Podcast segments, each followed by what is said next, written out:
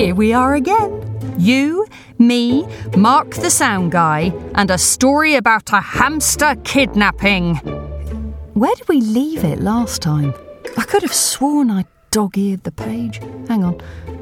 Ah, yes, here we go. Molly had sent Patchee off to speak to someone who might have a clue as to where the hamsters are being taken. Patchee wants to stay on Molly's good side after nearly destroying her flat by accident. And speaking of said accident, there might be one thing the young rabbit missed when he was cleaning up Molly's flat. Something about a piece of paper? I'm sure it'll be fine. This is Molly Whiskers and the Blue Tentacle, Part 8. Bring on the music.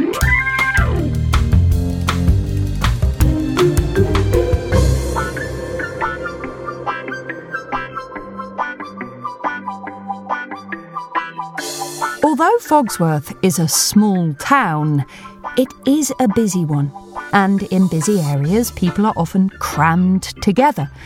There are two areas of Fogsworth where this is especially true.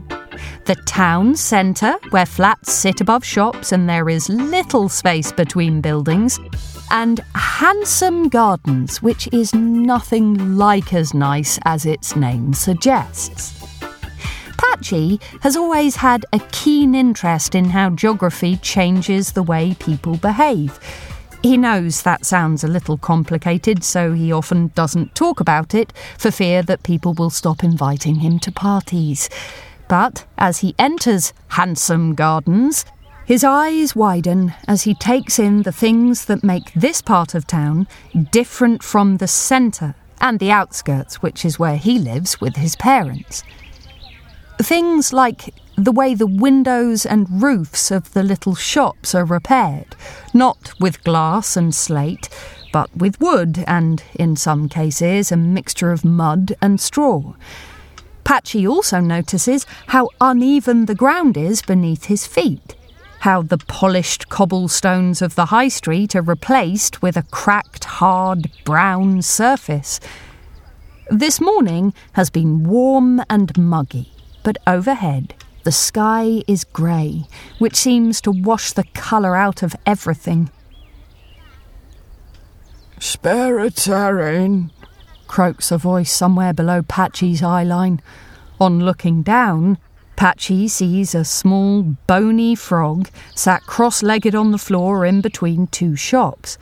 In front of him is a tiny cloth cap with a number of small, dirty brown coins.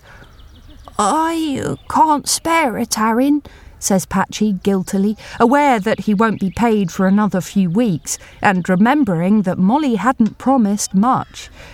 Fishing in a jacket pocket, he produces a small black bag, which jingles slightly as it moves. Patchee tips out 6 grackles, half of what the frog asked for, and places them gently into the cap, where they mingle with the other identical coins. "Thank you, young man," says the frog. With a nod, Patchee moves on, surveying the scene around him. For a moment, a gap in the cloud lets the sun peek its head through, and he is struck by colours and smells he hadn't noticed before. The word vibrant comes to mind. It's a word he likes as it makes him think of things bursting with life, sights and sounds. People are cooking with ingredients he has never smelled before, the aromas wafting out of open windows. These aren't street vendors, they're just people's houses. His stomach rumbling, he makes his way down the street with its cracked pavement and torn-up newspaper skittering over it in the breeze. With the sun still poking its head out and its rays beating down, Patchee is trying not to think about the frog he just met or why he was asking for money. He has never encountered a homeless person before.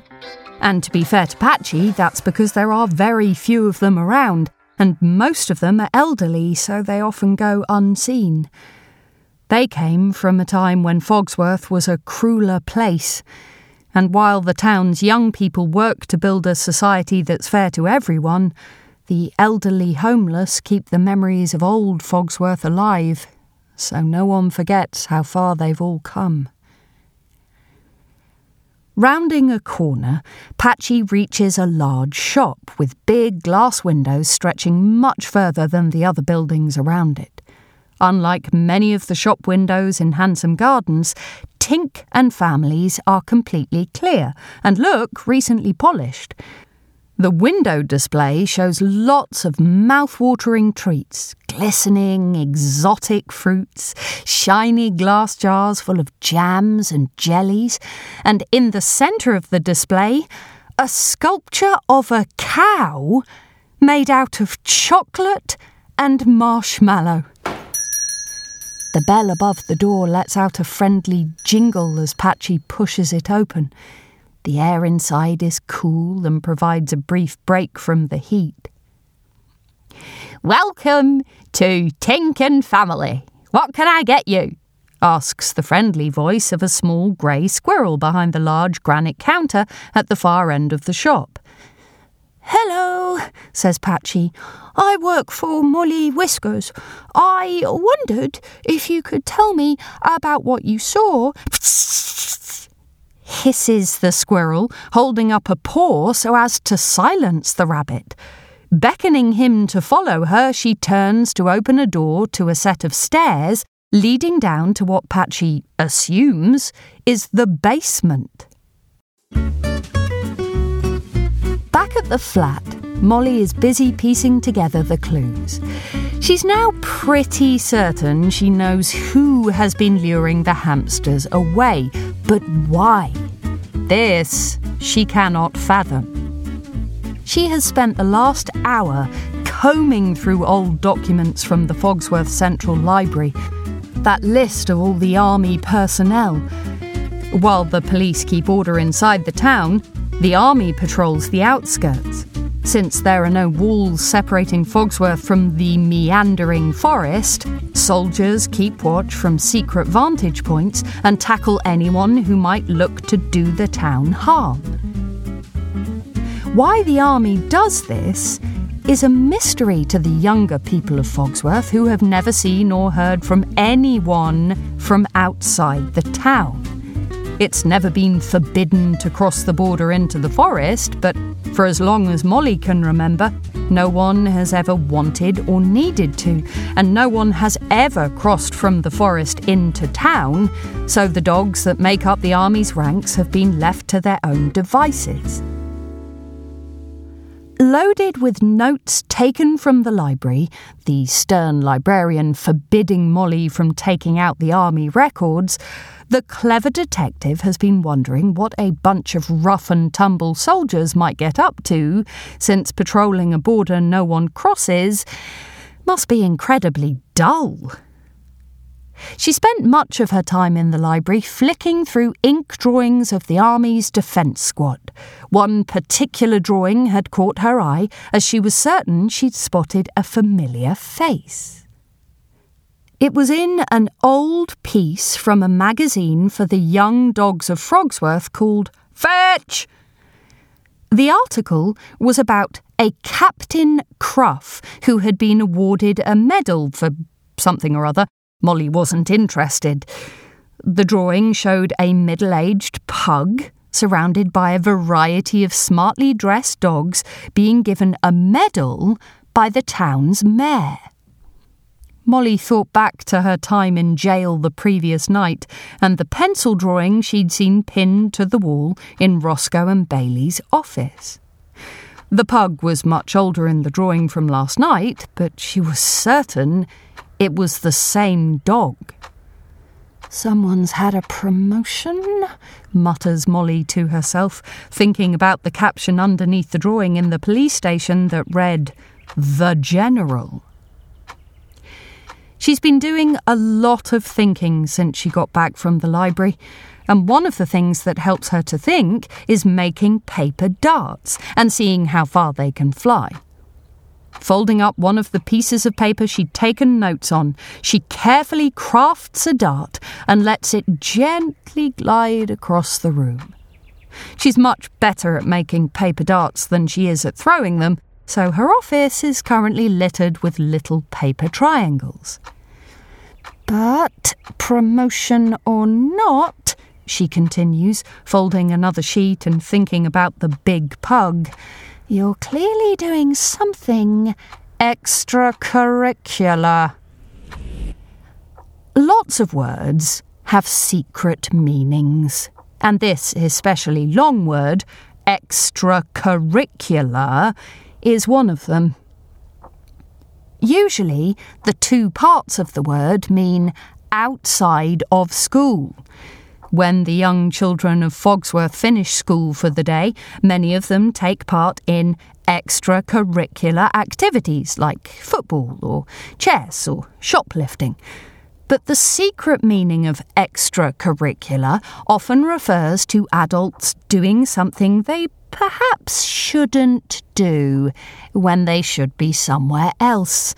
Like, for example, when a pack of dogs lures a football team's worth of hamsters into a cage when the dogs should be keeping the town safe. After a moment's thought, Molly unfolds the piece of paper under her paws and takes a closer look. She jotted some notes from the Army's records which listed every patrol the Defence Squad had been on over the past year. Scanning down the list now, she notices that there hasn't been a single patrol in months. So, if you're not patrolling the forest, muses the rabbit, what exactly have you been up to, Mr. General? And where are you hiding? Getting up from her desk, she wanders into her bedroom to take a look at her map. As she does so, her foot brushes against a piece of paper. Noticing this isn't one of her paper darts, she bends down to pick it up and unfolds it. With wide eyes that gradually become narrower until they look like two letterboxes, she tears up the piece of paper, which was headed Molly Whiskers' Irritability Scale, and throws the pieces in the bin. Molly is not a happy bunny.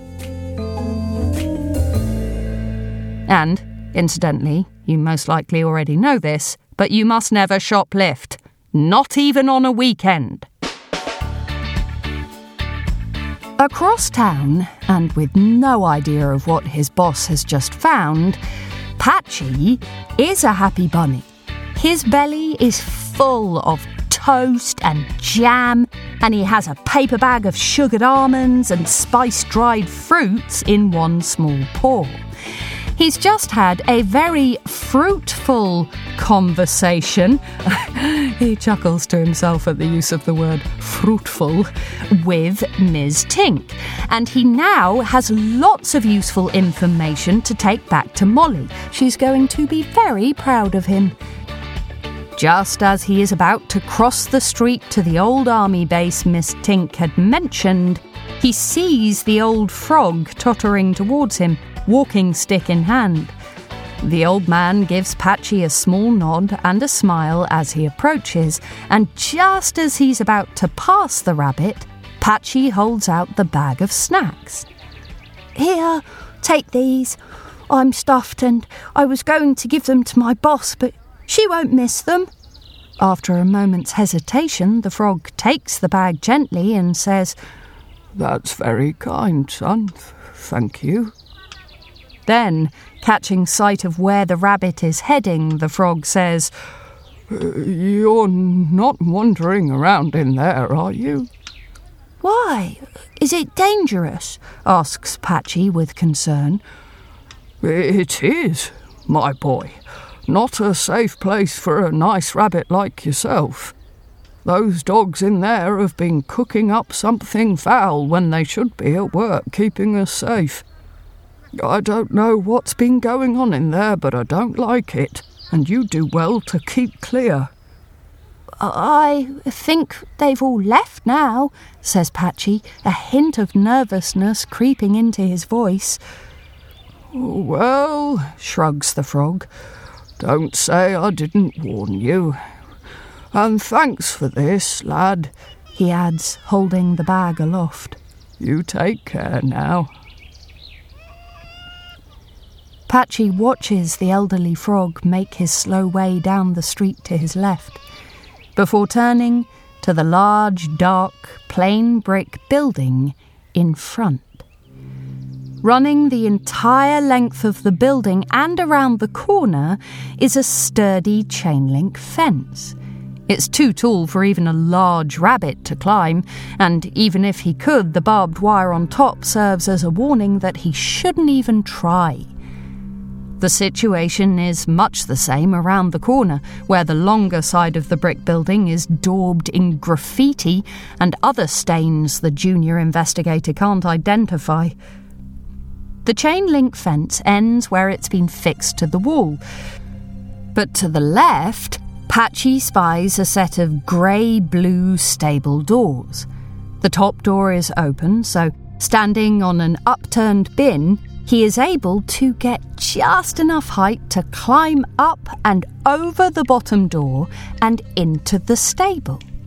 A few bags of food give the impression that horses were here until very recently. It's dark in the stable, but towards the very end, Patchee can see a single door, which looks to lead into the courtyard behind the brick building. He gives the door a push, and it swings open. He is now in the old army base. He sees the empty bottles of water, the torn-open bags of peas, a few pods littering the floor. He sees tattered bits of rope and a few chairs, and through a grimy window into the brick building to his right, he sees a few pieces of paper pinned to a far wall, with diagrams and lists on them, and a few more sacks of food.